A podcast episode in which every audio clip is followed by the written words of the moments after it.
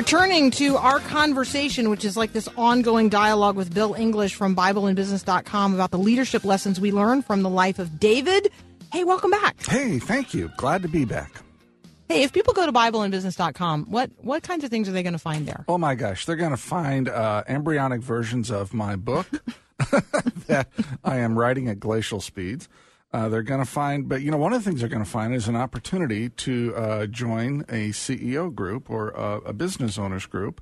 Uh, I'm not sure how we're going to constitute that yet, but I've been trying to get a group of business owners together so that I can uh, how do I say this? Prove the model, right? Because at Bible and Business, I have an, a Christian business reference architecture out there that basically says if you're going to run a business God's way, here's the things that you need to consider, not only from a practical standpoint, uh, but but a spiritual standpoint as well. And I I'd love to get a group of business owners together to try the material out and have them implement what I've been learning from the Lord over the last 10 years or 12 years and have them implement it in their business and see if it really doesn't improve their marriages, their families, their businesses, their employee relations, their customer relations, that kind of thing. So I've been trying to find uh, some business owners to do a group like that, and uh, that's one of the things that they will find out there. All right, very cool. And, All right, oh, so and, and by the mm-hmm. way, if if they are liking this um, this series on the leadership lessons from the life of David.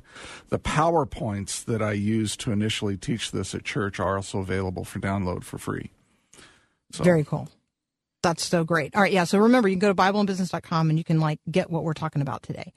Uh, we are in 1 Samuel chapter 20. Let's just review what happens there. Okay, 1 Samuel 20, there's a new moon feast that Saul is going to throw, or a, banquet in, in respect for the new moon feast. And David is supposed to be there. Now, David is described in other parts of Samuel as having like the wisdom of an angel, I think is the phrase that, that, that is used. And David suspects that Saul is going to once again try to kill him. We've talked about this now for, for several weeks. And so David goes to Jonathan and basically says, Look, I don't want to show up because I don't want to die. And Jonathan says, My dad doesn't do anything without telling me. He's not going to kill you. He hasn't said anything to me. David says, Yeah, I'm not feeling so good about this. And so David decides to give Jonathan a story. Uh, he had to go to his family in order to attend some kind of an annual feast, and that's why he isn't going to be able to attend the new moon feast. Jonathan uh, basically lies to his dad and says David isn't here because uh, he's with his family. Saul gets extremely angry. In fact, he gets so angry that he tries to kill Jonathan because he thinks Jonathan is siding with David against him. Saul is unsuccessful at, at killing uh, Jonathan. Jonathan and David meet. They realize that this relationship between David and Saul is over, it's kaput. You're never going to put it back together. And they weep very hard because they know that their parting is probably the last time the two of them will see each other. And, um, and they part and uh, that's where basically First Samuel 20 ends. That's that's really a quick summary of First Samuel 20. Do you have a favorite part of this story? When like something that always stands out in your mind? Uh, when they're crying and saying goodbye. Mm-hmm. Right? It's so, I mean, this is intimate friendship. This is the yeah. real deal. Yeah, it's it's the real deal, and I see this in ministry. I'm sure you do too. I see this in ministry a lot. You'll see missionaries who are great friends go two, three, four, five years without seeing each other, and they just cry when they meet and they cry when they leave. You know, I'm thinking there, Paul on the on the beach in Ephesus, right? There's that tremendous scene with the Ephesian elders. Mm-hmm. You know, mm-hmm. it's just like so similar, right? When you're when you're parting ways. When God knits our hearts together in ministry, there is a bond there that is very deep and visceral and intimate. And when we leave, it's really tough. It's really I think tough. I think this is the scene when um, when Eugene Peterson uh, entitles the the book "Leap Over a Wall," which talks about the sacrament of friendship between David and Jonathan. I think this is the scene he's referring to in the in the title. Um, anyway, it's uh, this is this is powerful. First Samuel twenty. It's a, it's a powerful chapter about um, about real friendship what it looks like for the heart of one person to be knit to the heart of another and and to do so and to live in such a way that's just genuinely sacrificial um, jonathan is is a sacrificial friend um, in this and and this friendship points beyond itself to to some kingdom realities. And I think we need to always remember that as well. Um, so let's take a quick break. When we come back, um, we're gonna uh, we've got some listener feedback about how we're supposed to pronounce the name of uh, Saul's daughter to whom David is married. And so Deborah, who is listening to us, has offered up an answer to the question, and I will read that right when we come back. You're listening to Mornings with Carmen. I'm talking with Bill English about the leadership lessons we can learn from the life of David.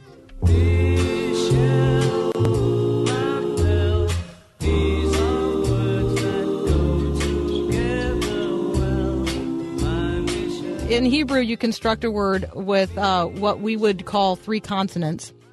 So they're tetragrams, right? No, three. Three syllables. Tetra. Tetra. No. So yeah. So well, that's why we say you know there's this ineffable tetragram, right? There's the one that you're not allowed to say, and that's Yahweh. Like we we add those vowels in and then we say it anyway. But the Jews didn't. So that was four syllables, and so that was a really unique Hebrew word because most of them only have three. So what we know is that Saul's daughter is MKL. I mean, in terms of the, uh, but what we don't know is how many syllables that is because we don't really know where the stops should be. And the vowel pointing comes in very late. So I am going to go with Deborah's um, contribution here, which uh, recognizes that the, there would be a Hebrew pronunciation of this. And it's either Mikael or Mikael, but probably some variation of that, remembering that what it really means is who is like God. So, Bill, say it any way you want. Who did David marry? Mikael. Mikael. Nice. I'll go, I'll go with Mikael. Okay. So, what do you want to say? What do you want to say about that? About the marriage? Well, I don't know. Where do you want to go from here in the conversation? I think leaders, uh, Jonathan and David represent a situation where, at least from a leadership perspective, where leaders need deeply personal friendships who understand their leadership challenges as well mm. as the inner world of what a leader goes through.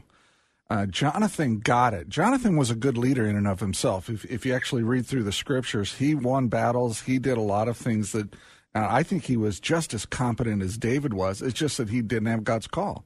God didn't mm. want him in that position of being a king for whatever reason. And in his humility, he was able to submit himself to David. But boy, leaders need deeply personal friendships. And I got to tell you, from working with a lot of business owners, most business owners are really isolated people. They are islands. They don't have anybody that they can talk to. And they don't really seek out friendships or relationships where they can get intimate and be able to talk to somebody. And I think that's a real that's a real danger uh, for business owners and for ministry leaders. So, um, I am familiar with uh, you know efforts like C12 and Convene and Pinnacle Forum. This is obviously a real need, and you know, and you're talking about um, a CEO forum that folks can join in BibleBusiness.com.